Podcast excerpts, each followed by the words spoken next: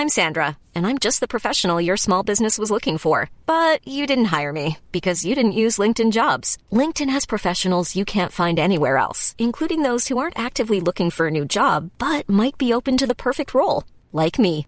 In a given month, over 70% of LinkedIn users don't visit other leading job sites. So if you're not looking on LinkedIn, you'll miss out on great candidates like Sandra. Start hiring professionals like a professional. Post your free job on linkedin.com/people today.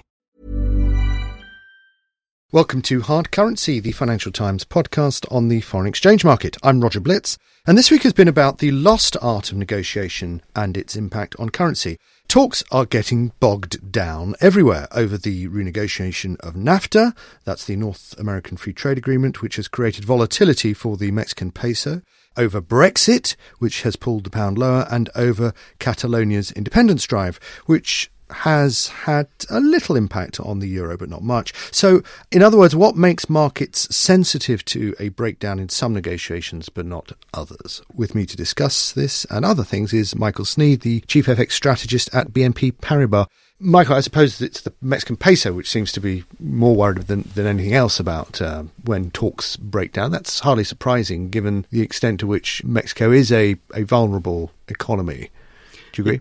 Yes, if we look back uh, over the last 12 months, we had this period uh, right after Donald Trump was elected where Mexican peso and broadly EM currencies uh, underperformed on the basis that there was concerns of increased protectionism and renegotiation of NAFTA. Most of this year, we've seen uh, those expectations unwind. That combined with uh, high inflation, accommodative policy from central banks has created a very good backdrop for emerging markets. So I think one of the contributors to the Mexican peso's high volatility is the fact that it's been a very strong performing currency this year. Okay, so that's the peso in a nutshell. But the ongoing Brexit talks and Catalonia. What what what are the impacts? Do you think on these currencies? Much? Yeah. So something I think is very interesting is uh, when we look at how the FX market responds to political headlines.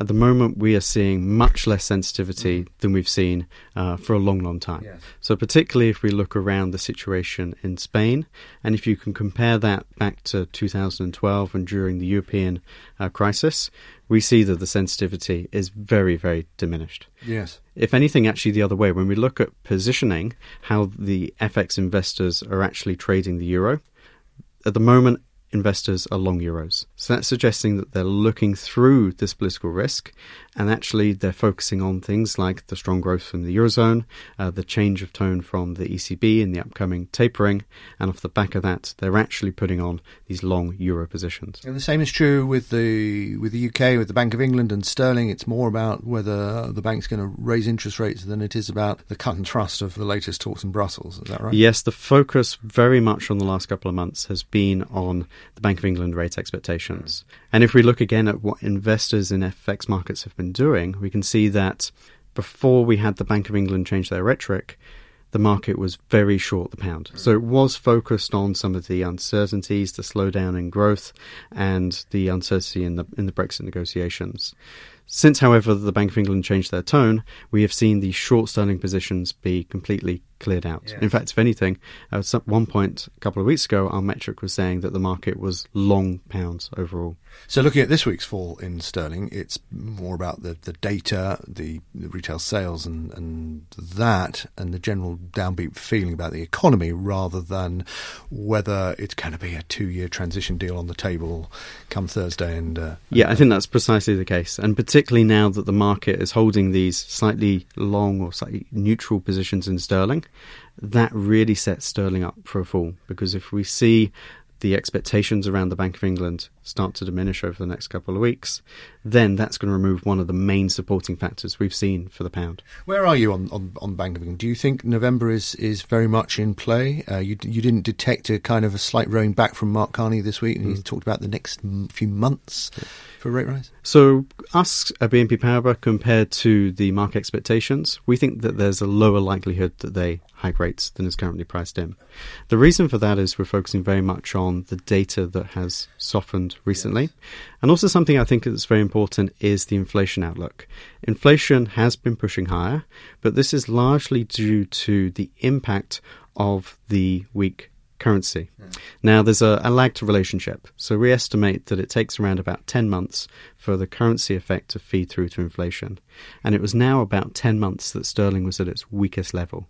So what that means is going forward, what has been boosting inflation from the FX channel is actually now going to be rolling over and is actually going to be pushing inflation lower.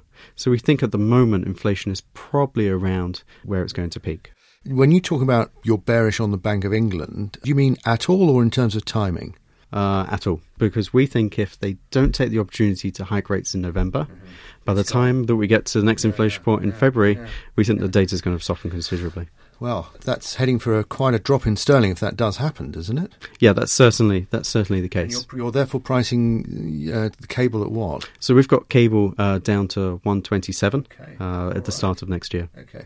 Same question for the ECB. Uh, what are you pricing in for, for next week's crucial ECB meeting? What's your expectation? At BNP Paribas, we're expecting the ECB to reduce the pace of purchases to 30 billion a month, mm. and we expect an extension of just six months. This, I think, is uh, slightly more hawkish, hawkish than the market yeah. expectations. Yeah. In terms of the euro, however, we think that a lot of this is already kind of baked into the price. Yeah. I was discussing earlier about euro positioning. The market is already holding quite substantial long euro positions, yeah. and we think this limits the ability for the euro to rally off the back of the ECB announcement. Okay. And on the American side, on the US side, clearly there are still big issues to be resolved to determine where euro dollar might move. On tax reform and on the Fed chair issue, are you bullish on, on on tax reform? We are bullish on tax reform, and that makes us. You're on your own.